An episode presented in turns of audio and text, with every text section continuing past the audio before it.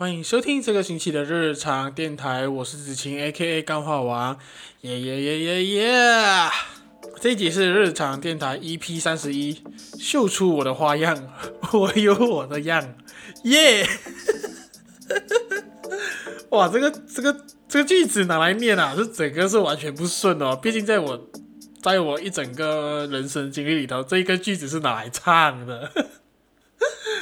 OK，那今天这一集啊，就是啊，我觉得相信是一个非常童年、非常快乐的一集吧。应该是说不同的阶段、不同的内容。如果说你的年龄跟我差不多的话，应该那个童年应该来来去去就是这几个人会出现了。OK，那在进入今天的主题之前，我就先来一个小小的生活回顾。上个星期到现在，就是我录制的这个时候都很忙，忙了一个礼拜。也脾气生气了快一个礼拜，整个就是一个状态很不好啦，就是工作上太忙了，很多东西卡着这样子。对，所以原本是说可能会出一集的啦，那那一集剪剪到一半，我真的是工作忙的我完全没有时间去做剪辑哦。然后我就觉得说，诶，已经到周末了嘛，那我自己其实也有想要讲的东西，我决定把那一集先移去后面啊。可以，反正那一集是没有时效性的，几时上几时放都可以，没有问题的哦。所以就是这样子啦，空了一个礼拜。那为什么那个礼拜也没有日常电台 SP？是因为我觉得，诶，那个日常电台 SP 啊，其实好像有点……我觉得如果说真的是没有一个很好的主题，我还是不要去做哈。因为我觉得 SP Two 那一集其实有点烂，有点太随便了。为了那个数据啊，讲真，我其实很怕数据掉。呀，因为其实近期的数据蛮不错的，所以我就想说不能掉啊，每个星期还是要更新啊。可是觉得说，如果听众听到这样的懒叫东西，那我想他们应该也不是很想要继续听下去吧。呀，所以我决定说，SP 不乱乱做，OK，每次出击每一拳打出去都是我觉得很好的内容才可以。而且这个星期也忙到我根本没有时间看数据，所以我觉得说，嗯，还好，OK。那忙归忙哦，自己节目是没有在更新啊。可是我自己倒是去了几个不同的节目做合作，我也是将近快三个月没有在做这件事情哦。我也不知道为什么这三个月都没有来找我合作，可能我又得罪了人。毕竟你知道，有时候讲话太冲啊，太直接，呃，或者是太过的真实，会得罪到很多不同人嘛。那我也发现了一个奇怪的点，就是我发现我好像变成了。情色系 podcaster 哦，我真的是不知道为什么大家那么爱找我去聊一些性跟性相关的话题。老实讲，其实我一开始去年第一个合作就开始聊性教育了嘛。那近期跟了一个叫做敏感症候群的 podcast 合作，那里面其实比较像是个人揭露自己的一些呃感情生活和性生活的东西。对，那在里头就是我也有在拿捏啊。讲真的，其实我觉得我不忌讳去讲性的东西。但是我很忌讳大家把性看成是一个非常呃儿戏的东西哦，这是我的个人的非常呃一招拿捏的角度。对，因为我对我来说，在马来西亚其实性生活、性教育的普及或者说认知，大家的知识都很不同，然后也很不薄弱。对，所以对我来说，我只要有机会去讲这类话题的话，我会希望说我自己讲出来的东西是偏正面的。他可能不会是一百八千对，或者说还是很多人会不认同。可是对我来讲说，不能跟我自己想的和讲的东西有太太远的出入啊。这个东西是我比较会抓很紧的。对，所以大家如果有兴趣的话，想要听一下我聊可能关于性教育、性行为和一些感情生活的东西，可以去 Spotify 找一下《敏感症候群》这个节目。那这个节目其实尺度还蛮大的，然后大家可以去斟酌听一下。那另外一个合作就是最近呃，终于跟那个 Moment Podcast 合作。那虽然不是单集啊，我希望说，哎，我几时才可以成为一个单集主角啊？哇，我我是呃，有我和微醺宅 Talk Paul，还有 Moment Podcast 的两人，我们一起合作了聊一个关于租房间的故事哦。那这个合作方式其实蛮特别的哦，因为他们他们的节目流程啊，有点随性。可是随性当中，大家都自觉说这是一个做节目呀，所以我觉得它是一个很挑战性的节目形式。所以去那边玩的时候，诶，真的是不是说你随随便便就能够讲到东西的哦，你自己要想办法在那对话之间空隙当中去讲你要讲的东西，去追去寻找你自己的表现呀。所以那个是一个非常我觉得蛮难的啦，讲真的，很挑战性。而且那时候我们录制的时候，之前也遇到了蛮多一些问题，技术问题这样子。那当下的我就是也是很多技术问题，讲真的，真的很尴尬。所以那一集我基本上蛮多时间都是以笑我的笑声来来让大家知道说，哎，子期还在呀。因为我发现我一讲话那个声音可能收的没有很好，所以我稍微讲的比较少一点。那就是一个蛮好玩的形式啦，也欢迎大家去听一下。也可能你对于租屋子啊也是有一些奇怪的想法，或者说奇怪的经历呀，也可以让他们知道。OK，那我们进入今天我们的上周生肖运程哦。哇，上周真的是除了我生活很忙之外，我觉得整个社会也是充斥着各种奇奇怪怪的问题哦。就像我们换首相嘛，可是这个今天是没有讲到哈啦，毕竟每天讲政治 也很尴尬。嗯，而且我都说了，这一集是一个充满着童年的一集啊，所以就从现在开始，你听到的人物可能都会跟你童年有息息相关。那上周生肖哦。我要讲的就是关于属老虎的朋友啊，不要当一个不知足的大嘴巴。我要讲的是谁呢？就是吴宗宪。我相信没有人不知道吴宗宪。那吴宗宪他现在就是你知道他就没有去大陆工作了嘛，比较常在台湾主持节目，然后他自己也会在接受一些记者的访问这样子。那最近就是他对于刻在你心心目中、刻在你心中的名字、刻在你心里的名字。的这首歌哦，干嘛的？就是喜欢没有念错啊！就是对于这一首歌得到年度金曲这个殊荣的时候，他还有发表评论啊，他觉得说把这个奖颁给一个抄袭的歌曲，有失公允啊，他是这样子讲。那这件事情他也渐渐的发酵到很够力哦，他不只是台湾的。娱乐圈、音乐圈会去评论这件事情，因为他作词人是作曲人，也是新啊，我们马来西亚跟新加坡人嘛，所以基本上这就是差不多要升级成一个国家级的战争了。就是究竟这首歌有没有抄袭？然后这件事情就一直发酵，发酵的很够力，然后甚至还跑到去那个据说被抄袭的那首英文老歌的作者都还出来讲说，嗯，某个片段很像，可是不构成抄袭，这样子。我觉得说哇，这首歌真的是刻在我们心目中啊哈！现在 给这个人烂随便，OK，真的是刻在我们心目中啊！每一个人都知道这件事情啊。我自己的看法，其实我对这些事情我一直都没有评论，是因为我不懂音乐，我不会看乐谱，我也不会作曲，作词未必可能啊。OK，写词还蛮可能比较还好，可能可以插帮忙这样子。可是作曲做音乐我真的不会，所以我没有什么评论。可是既然我都要讲到吴宗宪了嘛。那我就要讲一下我的看法喽。我是觉得啦，这首歌如果他真的有要有要抄，他真的有抄袭成分的话，我相信他在推出那时候就被人家干爆，他不可能等到他拿奖过才被干爆。我觉得，因为其实讲真的，在那这首歌推出过后红起来，然后到现在得奖，将近快是一整年的时间嘛。那这一整年时间，除了吴宗宪这个人出来讲话之外，根本不会听到有人讲到这首歌抄袭。以我的了解啊，其实很多明星推出歌曲，他真的有抄袭别人的时候，他的歌大概一推出的那一个月，一定给网民干爆，网民一定猜出来说，他这首歌跟哪一首歌很像，都哪里最像，哪里像，哪里像。可是为什么这首歌曲他推出了将近一整年哦，传唱度那么高的一首歌，一整年哦，都没有人在讲他抄袭这件事情。当然也有可能我看不到。把，据我所知是只有吴宗宪一讲完过后，大家才开始比对。那这个时候，很多人就想说，诶，好像真的有像诶，好像有抄诶。那我觉得，在音乐上其实是七个音符嘛，如果没有错的话，七个音符讲真的，它能变的旋律也大概那样子。而且流行音乐讲真的，流行音乐还有一个模式在，我觉得就是它的旋律是跑不太到哪里去的。虽然我不会讲很很仔细的东西吧，我就觉得说它真是大概就那个样子。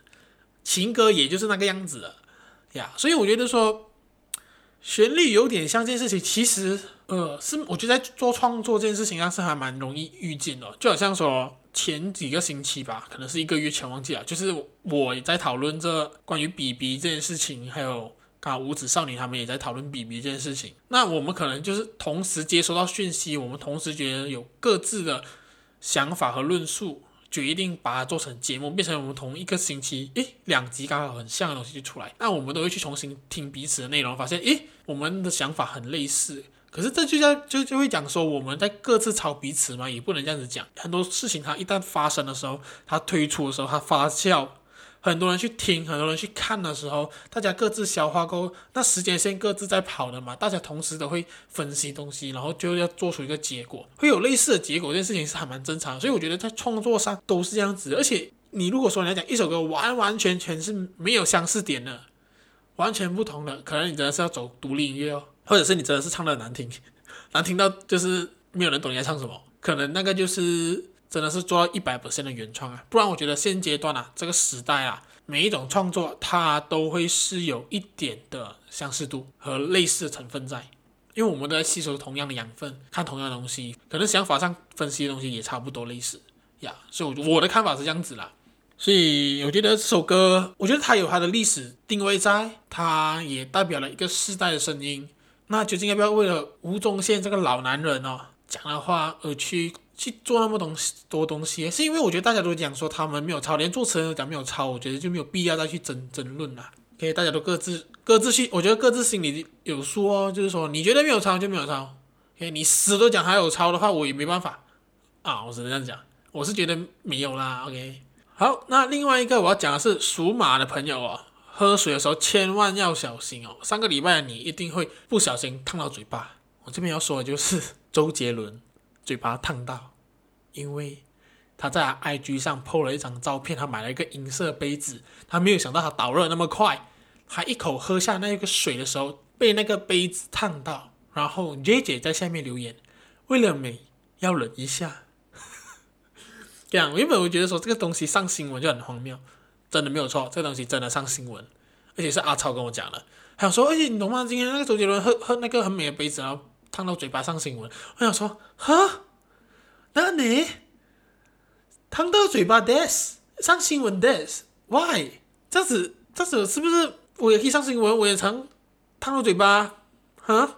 然后这也是姐姐留言是为了美要忍一下，我觉得根本就是在嘲讽吴亦凡吧。毕竟你看啊，娱乐圈啊，哦，我这样子讲会不会会不会给林俊杰告啊？干，就是娱乐圈有四大神嘛。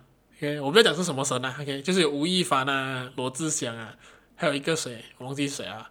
总之大家都出事了嘛，只有他没事啊，所以还是趁机在周杰伦的 IG 上嘲讽了吴亦凡。这个可能大家看不到，可是根据我的脑袋，我去算，我去理解，嗯，肯定是在嘲讽吴亦凡啊，毕竟只有他没有被抓嘛。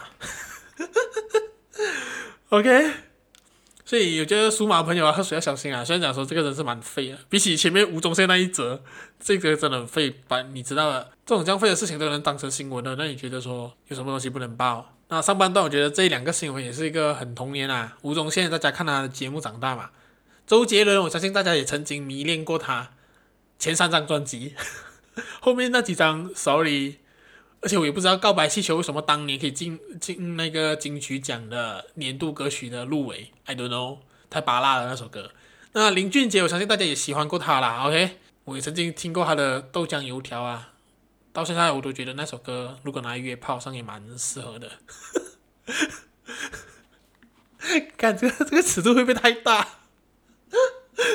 OK，不要管了，OK，我不管了哦。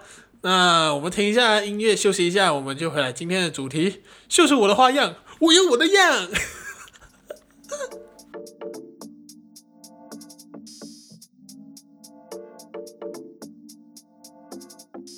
OK，你以为我一开始就要唱我的那标题那歌词啊？No No No，我今天先讲完先，可能我自己没有唱诶，对不对？那我为什么会想要做这一集？是因为我最近在重看《终极一家》，我相信跟我同年的，我觉得。哇，好难哦！我不知道说零零后的人呐、啊，如果有零零后的听众啊，有没有看过《终极一家》或者说《终极一班》《终极三国》这些剧吧？我不知道你们有没有看过诶。诶，他当当时候是在我们年轻的时候啊，我们年轻的时候干，为什么这种老人节目？我们年轻的时候啊，小时候啊，哇，看终极系列是一个很屌的事情诶。那我最近重看《终极一家》，是因为我最近有发现那个 YouTube 频道他，他会分析讲解这个终极系列，啊，就是有点是老戏，然后回顾这样子。那我觉得说啊，我真的是想要去好好回回回顾一下这个我年轻看的戏，因为毕竟《终极一家》是我心中的第一名，《终极三国》是第二名。我讲的不是二零一七年中国人拍的那一部，OK？我讲的是二零零九年胡宇威头上长了六个翅膀的那一个那一部，OK？所以我就回去重看《终极一家》嘛。那第一集按下去的时候，我发现，哇靠，这个十多年前的戏哦，现在二十多岁看啊，哎，还是有点尴尬。而且一开始第一集嘛，他就要承接终极一班嘛，就是说修啊，呼延觉罗修就要帮大东他们发功啊，恢复异能。哇，那个十年前的特效啊，把那个人扛起来啊，好像打雷的特效啊，再加上那个中二到爆的台词哦，哇，那都还好，真的还好。可是你当你看到那个修的一脸那个啥样啊，好像是那个有点嘟嘴巴，然后皱着眉头，外面跟那个王大东讲说。在这个宇宙，我们有十二个时空，然后我们都是异能行者。我来自铁时空，我全名叫做呼延觉罗修。你懂吗？那 get 晒脸，皱眉头去念这个东西，而且是很认真去念的了嘛。我听着听着听的时候，我想说，咦，等下该不会是真的吧？难怪我小时候那么喜欢。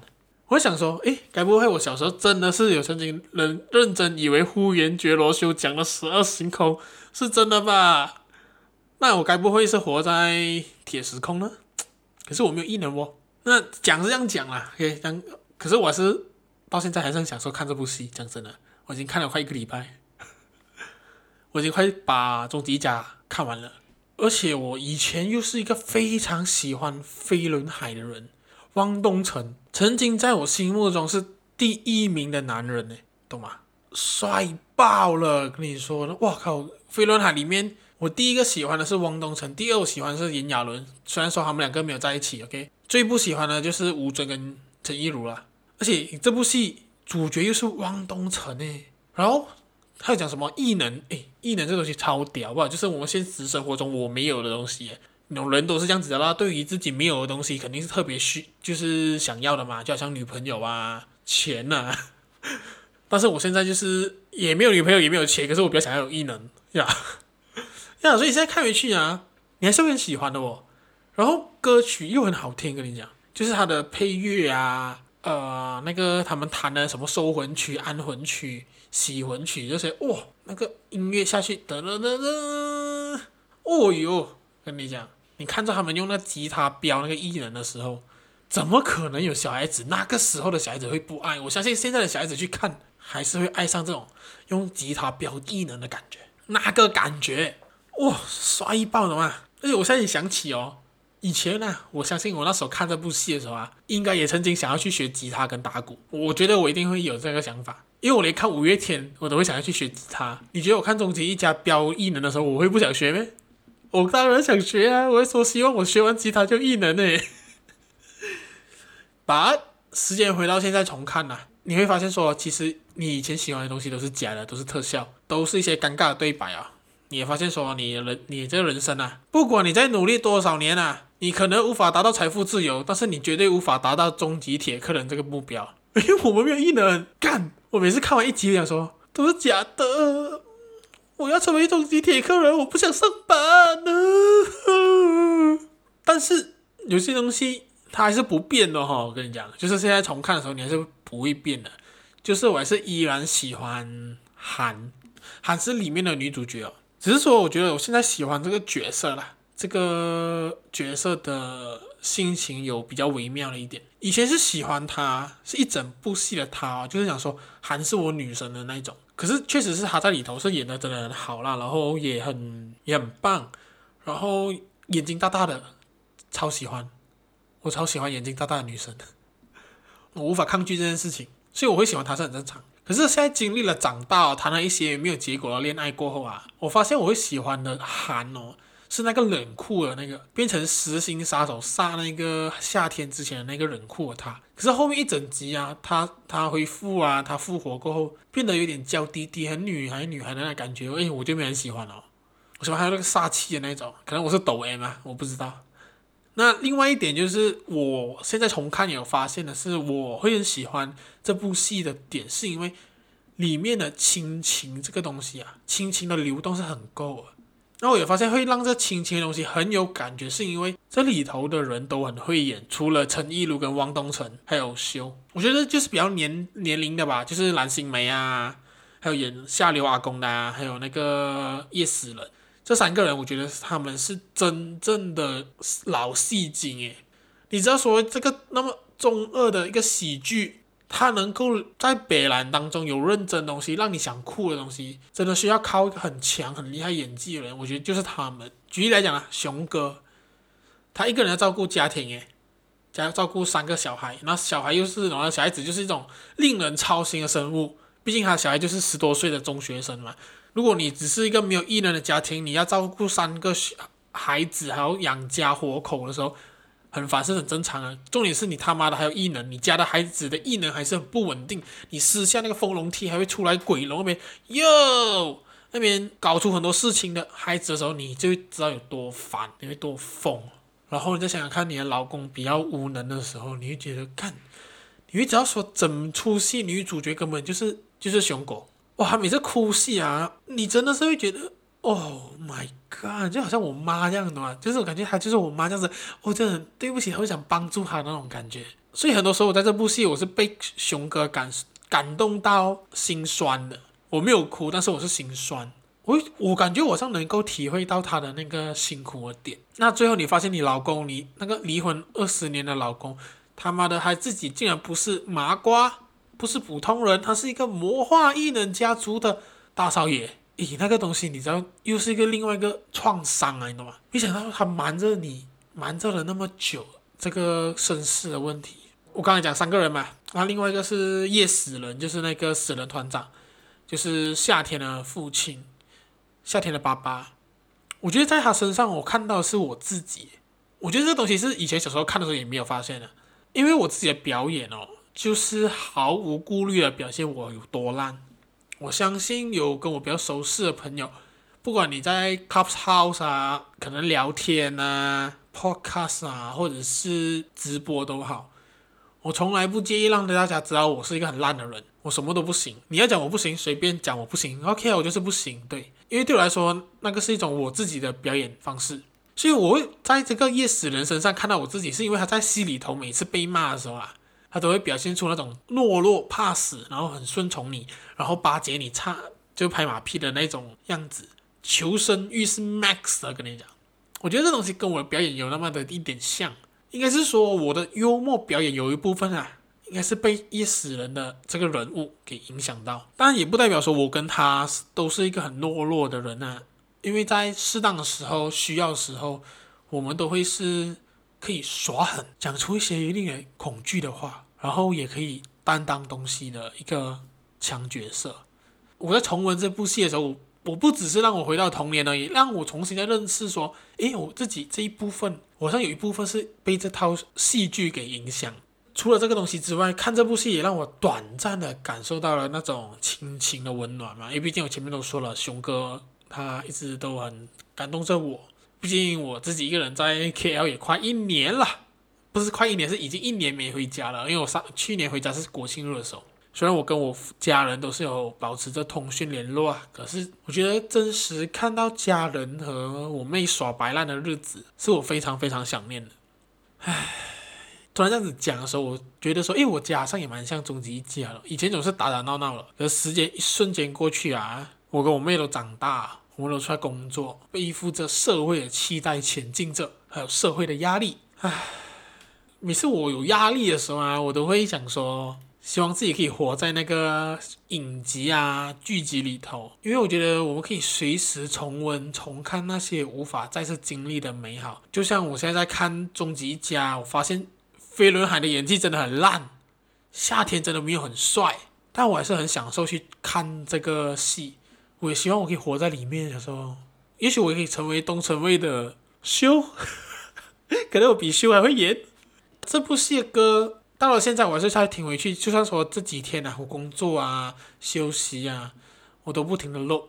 我还是很喜欢汪东城唱的《在水一方》。讲真的，其实你再听回去，你发现汪东城的歌声真的很普通，普通到就是呀，他真的不是实力派的哇，他曾经是走偶像派的路线，所以真的还好。可是你会一直会觉得说这首歌啊，《在水一方》这首歌是属于汪东城他的，因为你会知道说这首歌它陪伴了我经历的那些时间，就是那些青春浪漫、无忧无虑的日子，每天只要享受着看戏就好，不用担心这生活啊有什么经济压力这种问题都不用。你好好写完作业，妈妈给你开电脑，你就能看电看看戏啊，根本就不用担心钱的问题。所以我喜欢的，我怀念的，也许就是那时候小时候的我。因为我其实有再去找邓丽君原版来听，我发现哇，完全没有感觉啊！怎么唱的比汪东城还烂？希望邓丽君粉丝不要骂我，我相信邓丽君粉丝也不会听我节目了呀。所以我觉得他们也许真的很差，很不好，很烂。那我很喜欢这首歌，我也想用文字记录下来嘛。所以我昨天就在日常练习那边写了《在水一方》的歌词，也顺便的回顾一下了。我这段期间看这部戏的心情，一种就是希望时间飞速回到年轻的时候无忧无虑的感觉。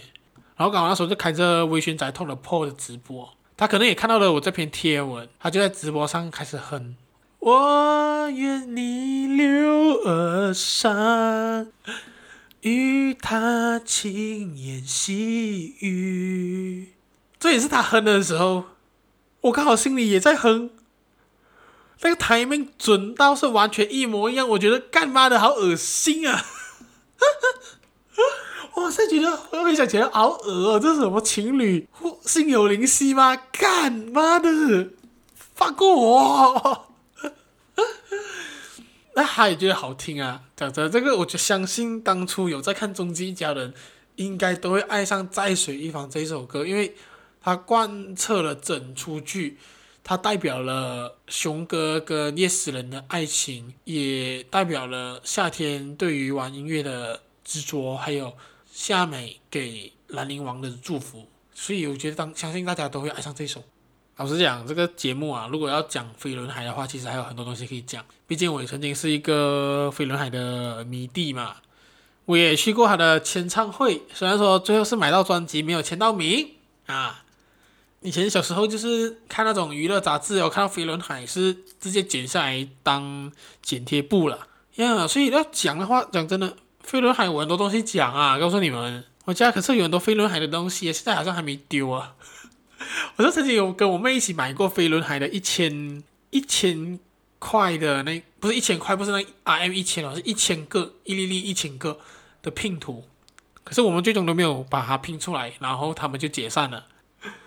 呀所以我觉得要讲真的讲不完了，还可以讲到半小时。